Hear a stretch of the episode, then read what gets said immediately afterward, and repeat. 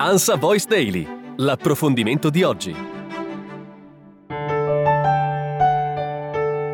Ben ritrovati con l'approfondimento. Il tennis mi ha trattato con più generosità di quanto avessi mai sognato. C'è molto di Roger Federer in questa frase che spicca nel lungo messaggio con cui il fuoriclasse di Basilea ha annunciato a sorpresa l'addio alle competizioni dopo la Rod Laver Cup della prossima settimana a Londra. Purtroppo dopo Serena Williams un altro monumento si è arreso ai problemi fisici dovuti all'età. A 41 anni da poco compiuti, Federer ne ha preso atto e ha scelto Londra come palcoscenico palcoscenico della sua ultima apparizione. Proprio nella capitale inglese il campione svizzero aveva giocato l'ultima volta nel 2021, battuto nei quarti a Wimbledon dal polacco Hubert Urkac. Era seguita la rinuncia ai giochi di Tokyo e la terza operazione al ginocchio destro dopo le due dell'anno prima. È una decisione agrodolce perché mi mancherà tutto ciò che il tennis mi ha dato, ma allo stesso tempo ci sono tante cose da festeggiare, ha sottolineato l'ex numero uno che per numero di slam ha davanti solo Rafael Nadal e Novak Djokovic. Si considera una delle persone più fortunate sulla Terra e ha ricordato gli oltre 1500 match disputati in 24 anni di carriera. Mi è stato regalato di poter giocare a tennis e l'ho portato ad un livello che non avrei mai potuto immaginare e per molto più tempo di quanto pensassi possibile. Il dio della racchetta, come l'ha ribattezzato il saggista e scrittore Simone Fornara, ha scritto alcune delle pagine più belle di questo sport, interpretato senza rinunciare ai suoi modi gentili,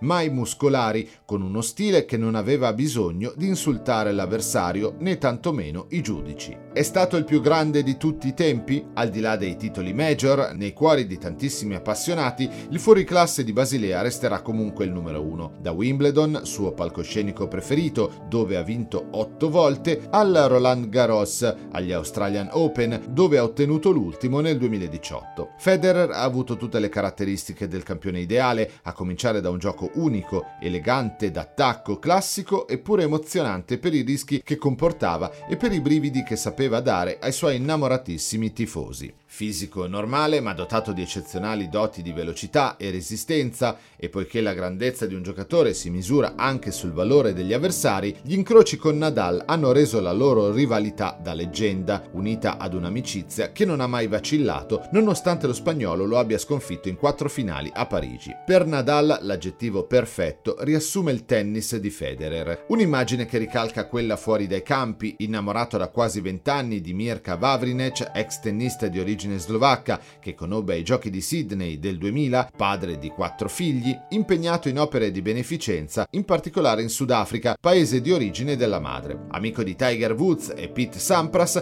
appare incapace di suscitare sentimenti negativi, nemmeno tra gli avversari sconfitti. Vorrei poterti odiare, ma sei troppo gentile, gli disse Andy Roddick dopo una finale di Wimbledon. Il suo palmarès è enorme. Ai 20 titoli dello slam vanno aggiunti 6 Master, una Coppa Davis ed un oro olimpico in doppio con Stan Wawrinka, l'oro in singolare. Rimane l'unico trofeo importante che gli manca. In totale ha vinto 103 titoli sul circuito ATP e ha trascorso 310 settimane al primo posto al mondo. A ottobre dello scorso anno fece notizia la sua uscita dalla top 10 numeri da record raccolti nonostante una maturità raggiunta tardivamente. Egli stesso si è sempre definito un diamante grezzo da lucidare, a differenza di Borg, Connors, Sampras o Nadal, ha dovuto aspettare fino al suo sesto anno sul circuito per alzare il primo trofeo importante sull'erba di Wimbledon a quasi 23 anni.